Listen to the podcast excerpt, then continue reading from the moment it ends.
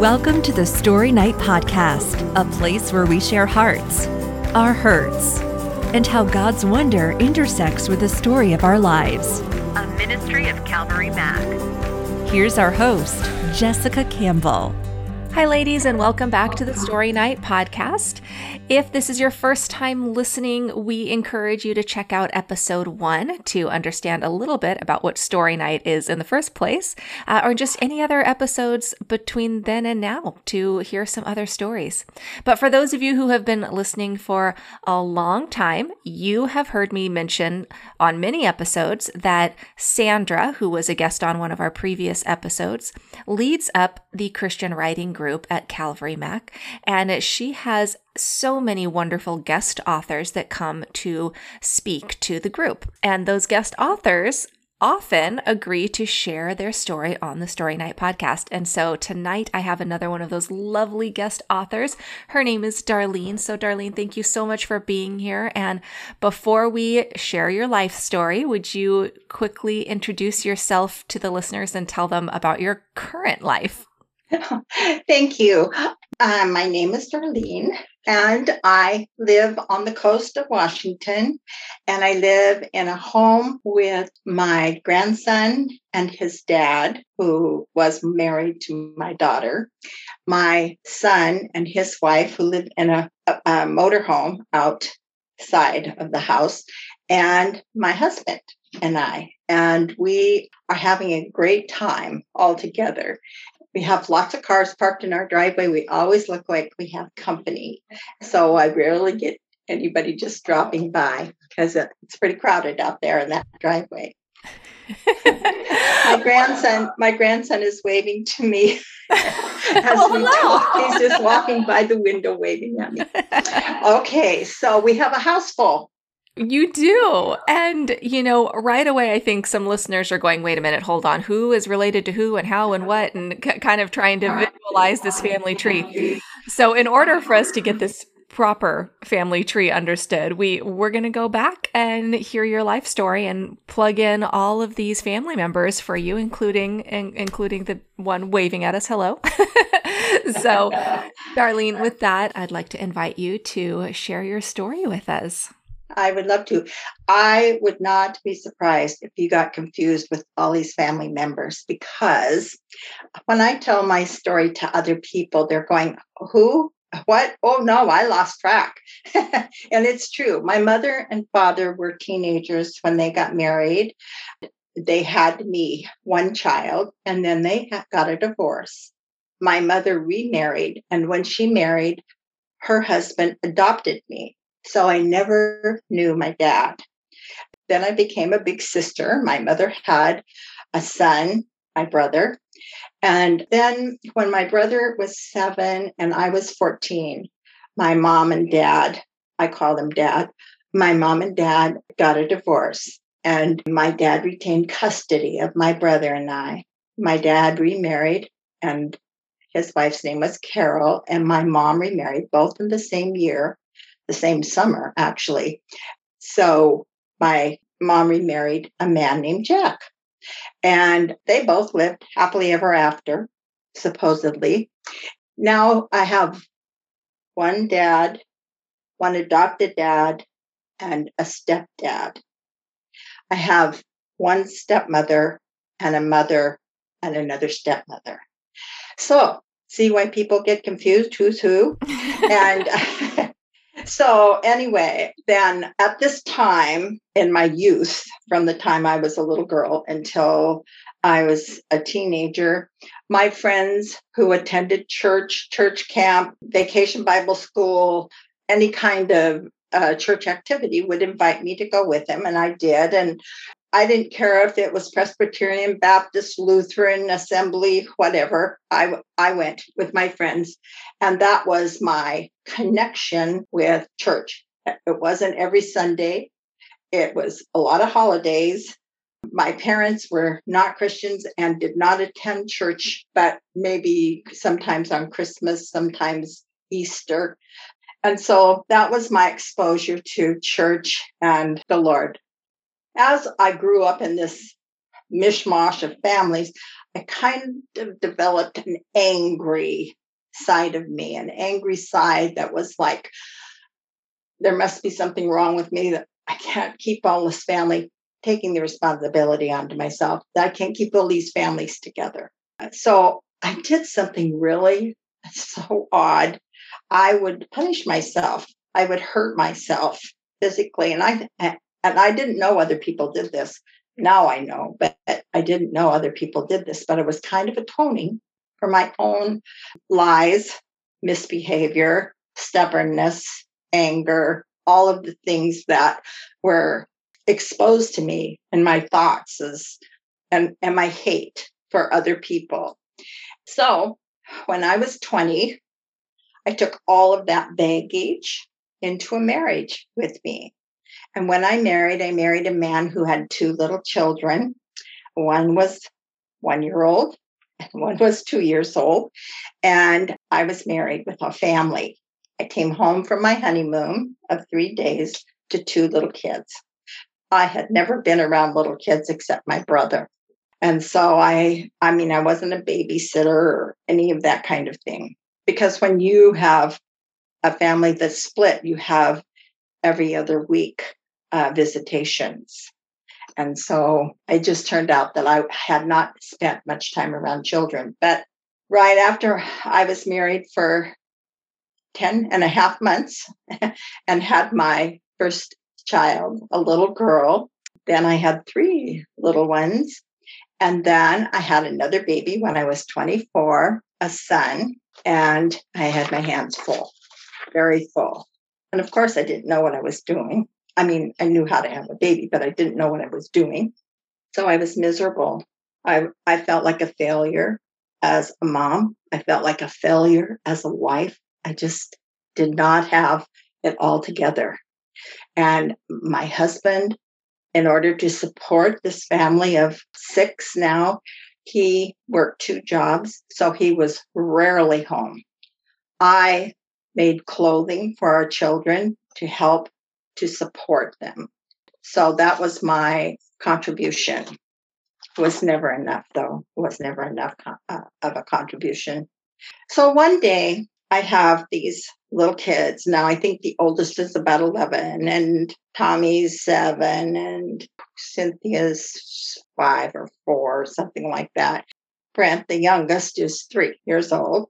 And I get a phone call from my son, Tom's Sunday school teacher.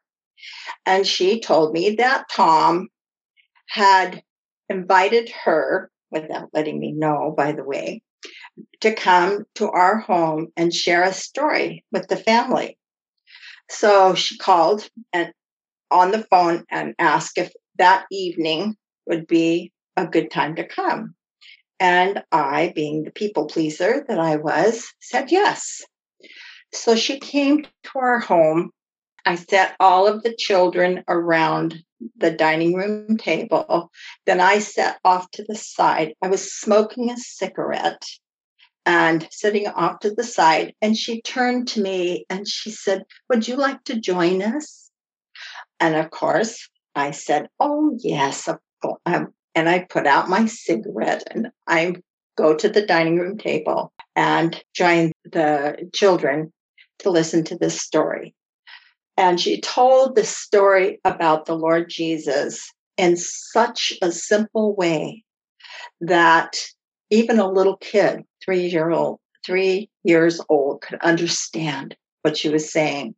After she told this beautiful story, she said, Would any of you like to invite Jesus into your heart? And all five of us raised our hand and said, Yes, we want Jesus. So on March 19th, 1972, I was 28 years old and invited Jesus into my heart. I say this um, because I want people to know how wonderful God is to even save somebody that's 28 years old and her fat whole, all of her children together. But that I want to encourage the Sunday school teachers around the world to investigate and see if there are children who would like them to come and share the gospel. They don't have to say that. They can say story to their to their families. And the reason that she came to our house is because i sent my children off to church with a friend and i stayed home with the baby because the baby had separation anxiety from mom and so i just stayed home and the kids went to church and that's why the sunday school teacher made the offer because I wasn't in church. And so she thought possibly it would be great to have me hear what the kids were hearing at church. So that's how it worked out. And it was wonderful. I was really, I was very pleased. And she stopped by my house a couple days later and offered me a Bible study. And in the Bible study was a foundation of what the Bible is what how the Bible was put together, what the different books of the Bible mean. It was kind of like I call it the foundation of the Bible. And I needed that because I needed to understand that the Bible was God's word and I needed to understand a lot of things. I had a lot of questions. And so she brought me that book and it was a six week study. And because I was so hungry, I finished it in six days. Then I called her and I said, Do you have any more of these Bible study books? And she said, I don't, but I do have a Bible study at my home on Tuesdays. So you are welcome to come. And she gave me her address, and I started going to her home for Bible study with about 23 other ladies. That is where I learned a lot about the Lord Jesus. And I started attending the church that my children were going to it was wonderful. It was a wonderful, wonderful experience. One of the things I think is so amazing, like just just with your story so far, is that you had you said that you were hurting yourself and that yes. you were trying to atone for something, but yes. that you didn't even know other people did this. Yes. So it wasn't something that you did because somebody else did or no. saw it on TV or anything. There was no. something deep inside of you trying to atone and what a yes. Uh, what a impactful word you chose and, yes. and here to learn years later that the atonement yes. had already taken place yes and it took me a little while to get the the idea that jesus already took care of it right. I, I mean one day all of a sudden a light bulb went on and i went i don't have to do that anymore I, I can't atone for my own sins. And when that when that came out, oh, it, it made such a big difference because it was a whole learning thing. I I hadn't grasped oh, I'd grasped a few things from vacation Bible school and the Sunday school classes, but I hadn't uh, applied a lot of it to my life. I had quit hurting myself to atone. I punished myself in so many ways. It was it was it was so sad. It was sad because Jesus had already done it, and uh, I was trying to do it for myself. But I started Bible study in about April, and by December, I had gone out and applied for a job to help my husband so that he could stay home and go to church with me. And so I got a job with the school district as a substitute school bus driver. And the year that I started that job was the year that they went to year round school. So that meant my kids would be in year round school. I worked year round, but the kids were home. Well, fortunately, the oldest child was old enough to watch the other children during that time when I was not home. And uh, I drove for 15 years because the job worked into a full time job. And then after I left the school busing, I stayed with the school district and worked with the special needs class for another five years. And then when I was 49, my husband and I just felt that we should open a, our own business and we opened a health food store in a small community on the coast of Washington. And I packed up all my things and left my family, but my husband stayed because he had a job in in the Tacoma area. So he stayed, but he would come every weekend to help me in the store. During this time, our marriage began to deteriorate. And of course it would, because we weren't together enough. We weren't making decisions together. We weren't, you know, spending time together. And the time that we were together was in the store waiting on customers and doing that kind of thing. It wasn't really us sharing each other. We did go to counseling. Uh, I say we tried counseling because counseling wasn't going to work because by this time, my husband of 32 years was looking for greener pastures because his needs weren't being met and neither were mine. I mean, I was happy to let him go look in greener pastures because my needs weren't being met either. So, after a very hard time with this, you know, when when your marriage is breaking up, you fight a lot because you're not doing this, you're not doing this, you know, you're going accusing each other back and forth. And this all happened at the time of menopause in my life. My adopted father had passed away, and my stepmother, Carol, was too ill to be left on her own. So I was put in charge of her finances, and her sister took care of her physical needs. And my husband divorcing me, and all of this in just a very little time opening the business, the divorce, the sickness, the death, the, all of these things happened within just a four year time. And so I I struggled and I actually thought I was out of God's will. Uh, something must be wrong. My whole life fell apart. But you know, when that happens, sometimes God has something better for you. And so my ex husband had moved along and uh, he, he had remarried. I had found, oddly enough, a single guy that was very nice in our small community at, at the beach. He he was with somebody else. He wasn't married, but he was just dating, seeing somebody else. So I just admired him from afar. And one day he came in to my store and he stayed to visit which was very unusual. He'd been to my store before, but he was just always there to pick up something and go. So I found out that that friend, lady friend of his that he was with, had gotten cancer and she was dying. And she essentially kind of kicked him to the curb and said, you know, there's no future for you here, move along. And he did. He moved right over to me. so Daryl and I dated for a year and then we married on Thanksgiving Day in 1997. The year before we married, during that time we went together, he gave his heart to the Lord and he was baptized.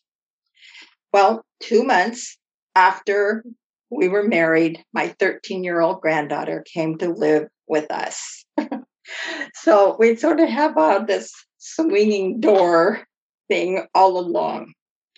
Then my mother got very ill, and by this time, she was married to her for the fourth time to her fourth husband, and her third husband, Jack, had passed away.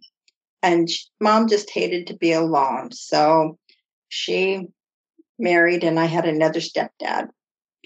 And uh, I closed my store and I spent as much time with my mom as I could. And she passed away in 2001 and my mom left me her home. I so often say it's kind of like tongue in cheek. She left me her home and her husband. I uh, that's kind of how I felt. She left me her home. She had a beautiful home on a lake up in the Auburn Federal Way area, but it was about two hours from where I lived. So I struggled with this decision of uh, what I should do. Should I move back to that home? It was mine. Or should I stay in the other home that was mine? And my stepdad would call every day crying and asking me to come and live with them. So I packed up my house, my husband, my granddaughter, and I moved in to my inherited house with my stepdad. Well, my stepdad only lived another year and then he passed away. And then my granddaughter turned 18 and she moved out. We enjoyed a short time alone until my daughter moved in with us.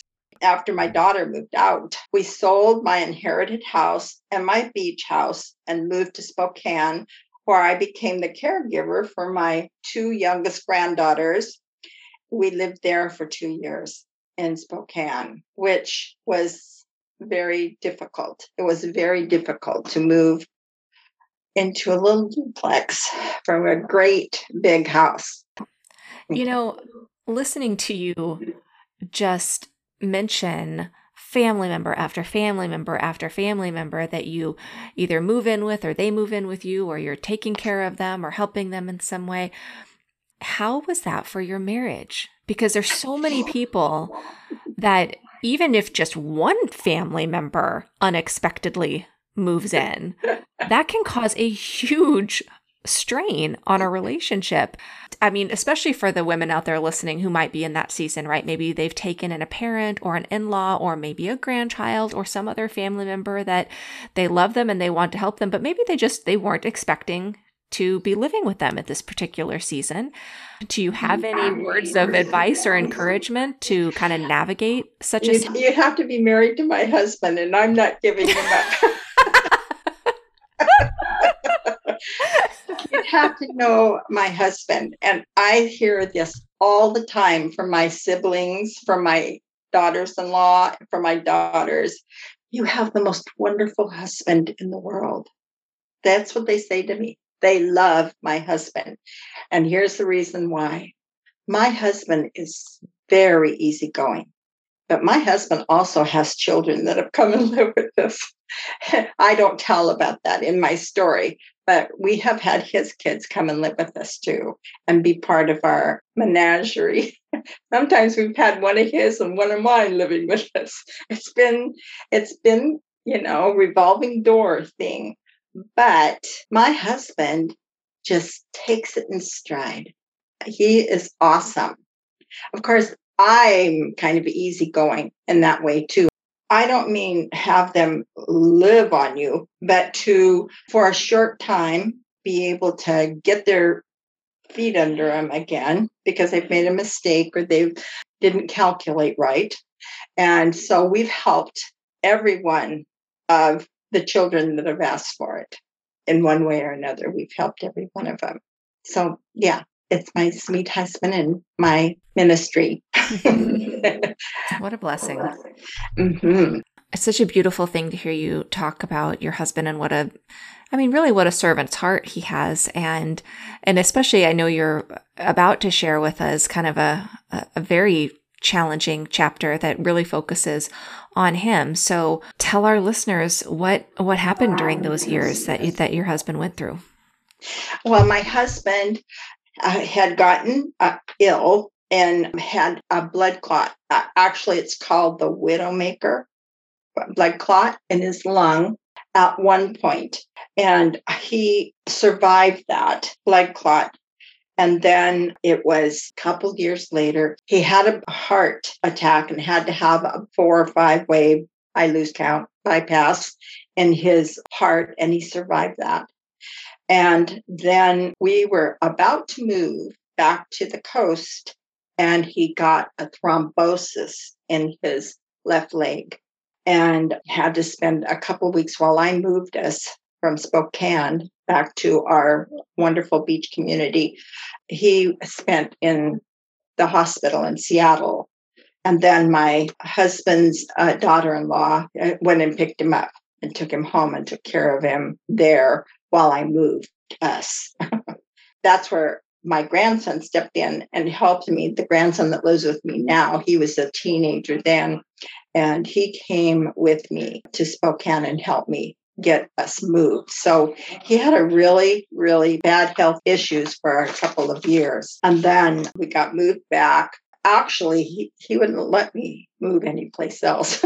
it was kind of funny. We were talking about it, and he just had kind of put his foot down and said, and he doesn't do this often, but he said, I want to move back to the beach. Well, that was a really good idea. And so we found a little house out at the very outer regions of the beach and a cute little house. It was practically brand new.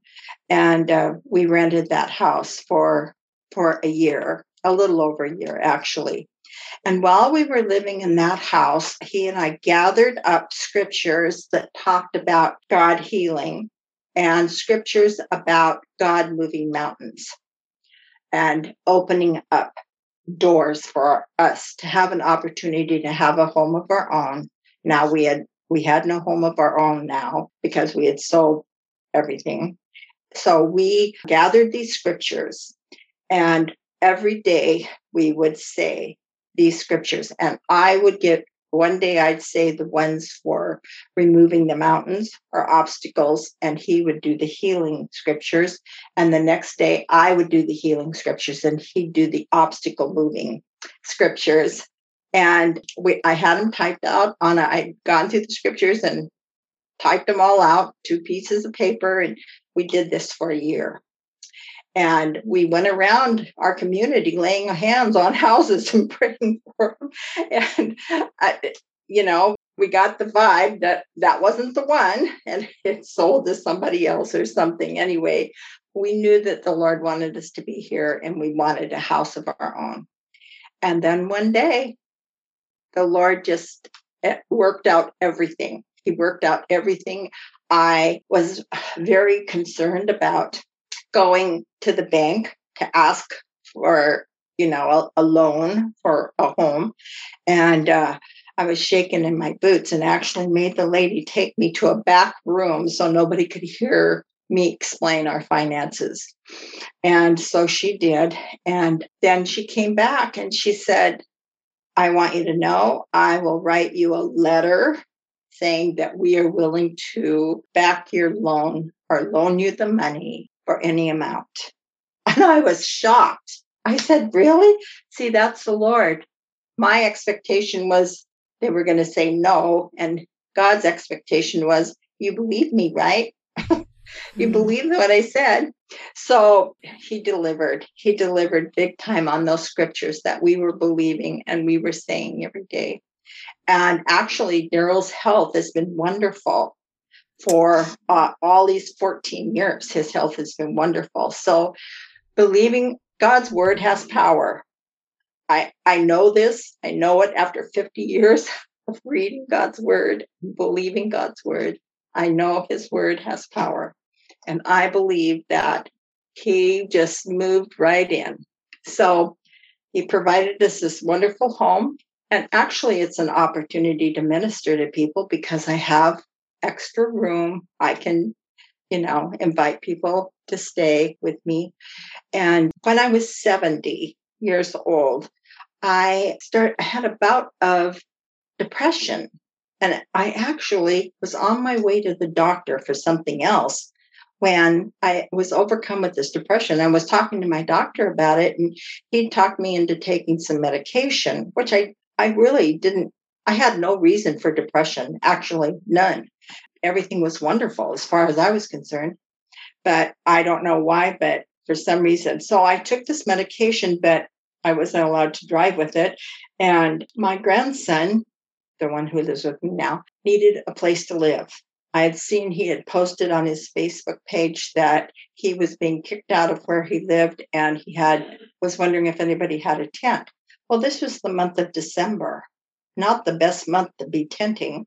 And I thought, I need somebody to drive me and he needs some a roof over his head. So this this is going to work. So I texted him and I said, Grandma needs help. And I was just wondering if you would be available to come and help me. And he right away said yes. And so he came the day after Christmas and he's been with me ever since for it'll be seven mm-hmm. years, the day after Christmas this year.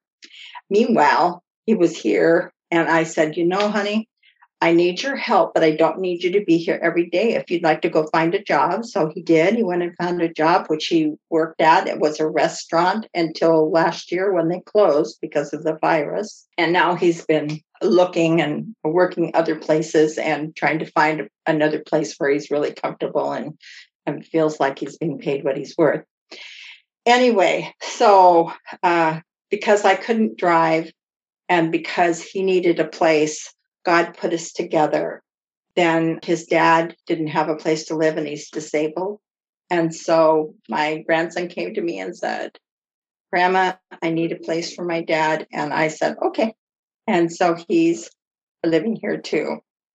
I think it's incredible that you are so quick to say, Yes, I will open my doors. I will be hospitable and I will help. I think so many of us really hesitate to do that when people are in need, or we think, Oh, well, that's, you know, I hope somebody else helps them, but but I'm not going to do it. And just listening to your story, how many times you have opened your home, and we really are called to do that uh, biblically.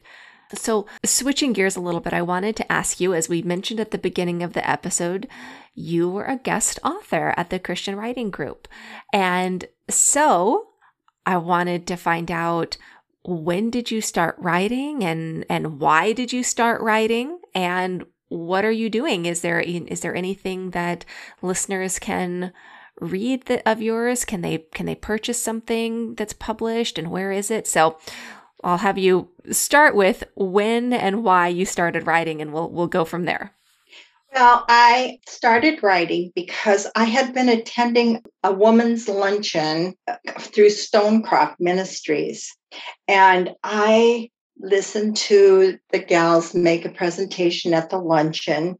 It was about a 20 minute presentation and then offer an opportunity for people to ask Jesus into their heart. So I had attended several of these luncheons because they were right here in my community. And I thought, you know, um, maybe I could be a speaker at, for Stonecroft. So I found out a little bit about it. And one of the things I needed to do, and the Lord told me this, He said, write out your testimony. And so I wrote the testimony, and the part of the testimony that I wrote was about this Sunday school teacher that had come to my house and shared the gospel with me.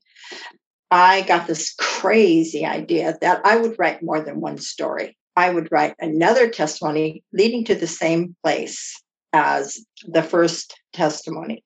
And then I wrote another one. Well, I had to have these all uh, edited and and approved by someone in Stonecroft. I think she lives in Oregon, and she read my third story, and it was about a special fishing trip that my dad took me on. My birthday was always in April, right around opening day of fishing season, but I could never go because, for one reason or another, I couldn't go. Either my dad was going to be gone longer than I could be gone from home, or any number of reasons why. But he planned this special trip just to take me fishing. I was 11 when he planned this trip. And it was a good time because if I'd have been 13, I would have stuck my nose up in the air and said, No way am I going someplace where there's no electricity, shower, or toilet. And so we went out in the in the deep things. Well, I wrote the story and the editor sent it back to me and said, This would eh, make a great story for a magazine. And that's when I thought, oh, I could write. And so I did send the story into a magazine of the fishing trip that my dad took me on. And I started speaking at Stonecroft, and I spoke down in Oregon, and I spoke in what and Eastern Washington and nor- up north above Seattle and those areas. And I spoke pretty well all around the Pacific Northwest for a few years. And then it got too much for me to travel away. And it was kind of a little much for my husband. It was for me to be gone because I'd be gone like a whole, you know, three days because I'd be I'd speak in one area, then drive to another area, and I'd be spending the night in people's homes, and it, it made it very hard. I was never spending the night in a in a motel, and you know, when you're in somebody's house, it's different than if you're in a motel. Anyway, so then after I had stopped doing that, but I still wanted to write. I started writing a story about my dog. And then I wrote a story about one thing and another about, you know, how God saved other people, kind of fiction that I just kept writing. And then I thought, you know, I really should join a writing group. So I did join a writing group. And in the writing group was a lady who put me on to Oregon Christian Writers. I attended a, uh, one of their conferences and I fell in love with it. It's a wonderful program for writers. And then after I'd been a member for a couple years, then they asked me to be on their prayer team. And so now I'm on their prayer team and I'm a member and I love it. And I have a writing group here in my little community that we do critiquing of writing that I've done. And I usually write things that are fiction. And usually I write about things that happen to Christian people or how some people don't start out being a Christian by the end of the book. They accept Christ as their savior. So that's how my writing started. And it was a little over 10 years ago now that I've been writing. What a journey. And, you know, we, we talk about stories, we talk about that God is an author and that he is so creative and he weaves all of our stories together and yet each story is unique.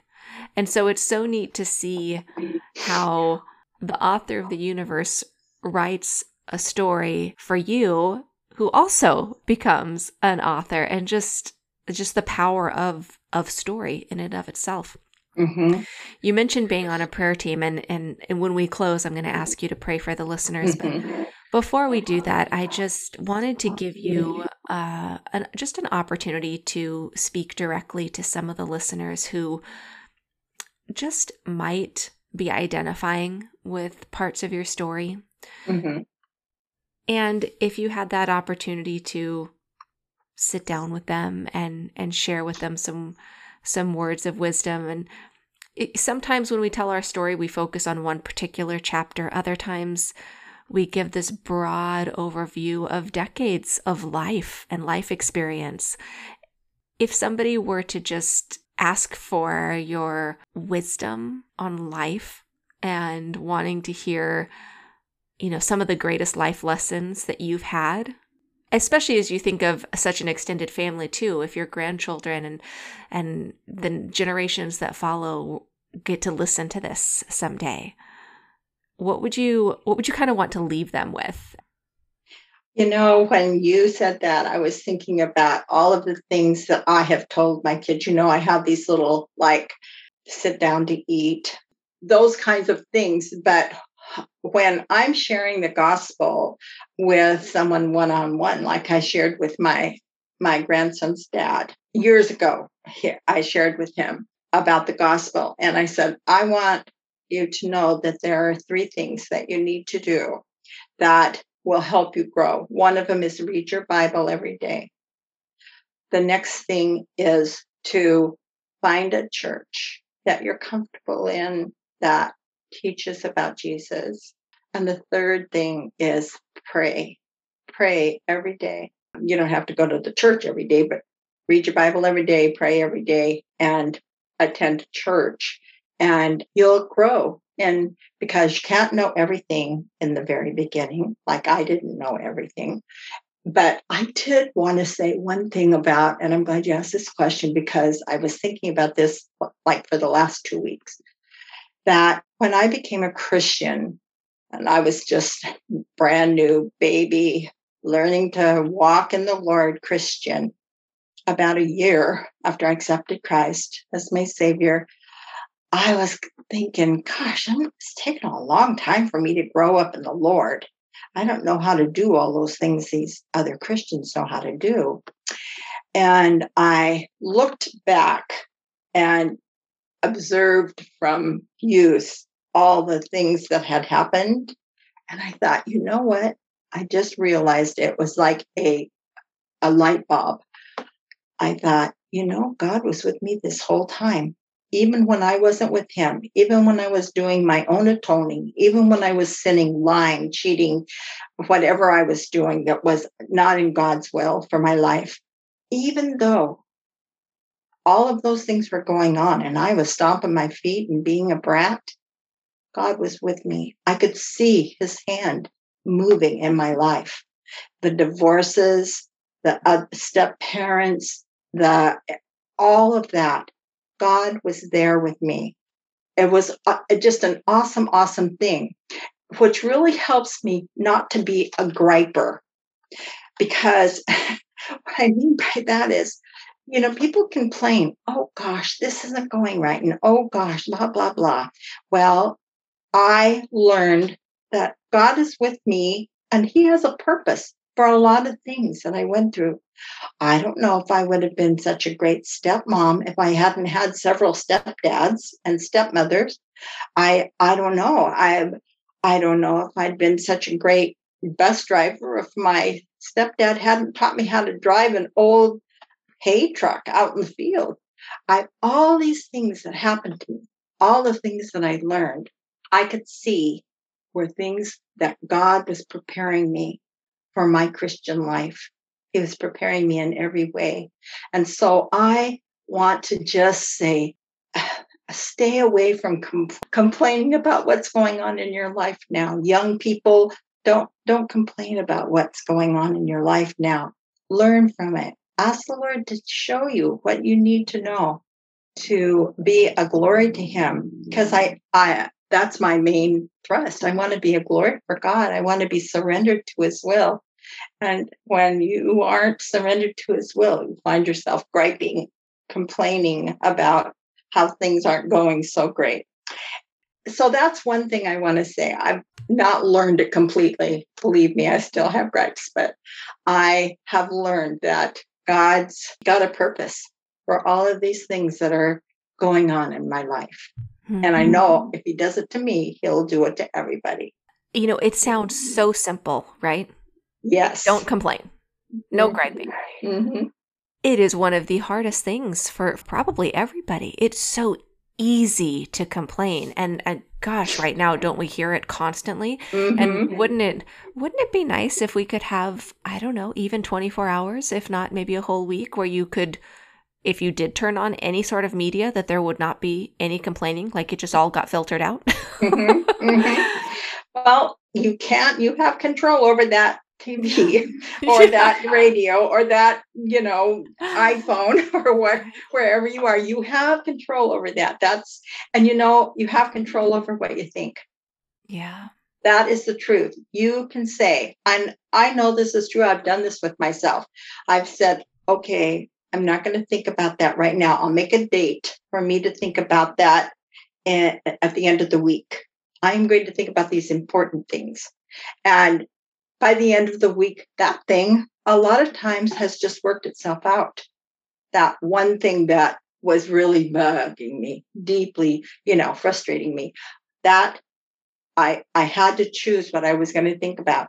And everybody has to do that. You have to choose to be, you know, thinking positive, thinking, yes, God is in control. God is working in my life. You know, it's real easy to get discouraged right now because that's the enemy's big you know that's his big weapon right now is things are are not the same as they were before the virus and even 40 years ago. Things are not the same as they were 40 years ago.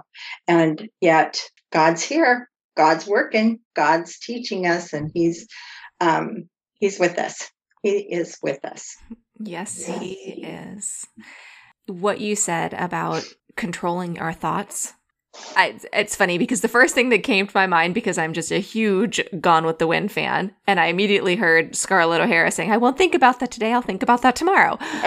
but which you know, it's like, okay, great. That that sounds easy enough, right? But but it, there's so much biblical truth to that. They we're called to take our thoughts captive, and and that can feel impossible. Like, okay, yeah, you you you say we can do that, but how do we actually do that? And so you know, I think as we close and you pray for our listeners, I would love to ask you to pray for that, specifically for women to be able to surrender their thoughts to Jesus and to have that control and to and to think about what is good and pure and lovely because I, I do think our thoughts are they can easily take control of us if we don't take control of them. Yes, it is. It is. And uh, I think I told you about that recently I'd gotten too many things on my list of things to do, my to do list, and I started having these anxiety attacks. And I had to choose to praise God through them. because I don't know if you've ever had an anxiety attack, but it feels like you're going to die.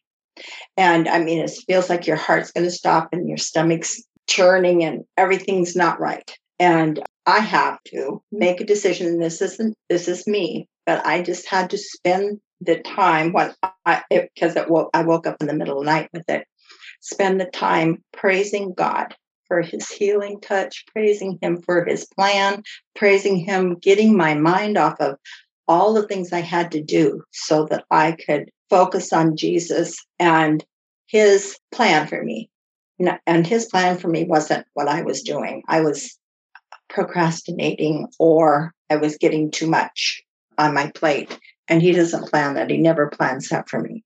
So yes, there, oh, there are so many things that are coming into my head right now to pray for. I don't want to forget anything, but I'll be glad to. If you're ready for me to pray, I'll be glad to do that. Absolutely. And thank you so much. We're ready mm-hmm. for you. Heavenly Father, thank you for this opportunity, first of all, to say that our thoughts, Lord God, we know that they need to be on you, but the enemy comes to force himself on us with his lies and to defraud us from our calling and to, well, really, to kill our hopes. He is a hope killer. And Lord, I just want to ask you now to help the women, young ladies, whoever's listening, Lord, to take a hold of their thoughts as you say in the scripture, take a hold of their thoughts, Lord God, and turn them around to be thoughts of hope, of peace, and of kindness. And be, being kind to ourselves is as important as being kind to others.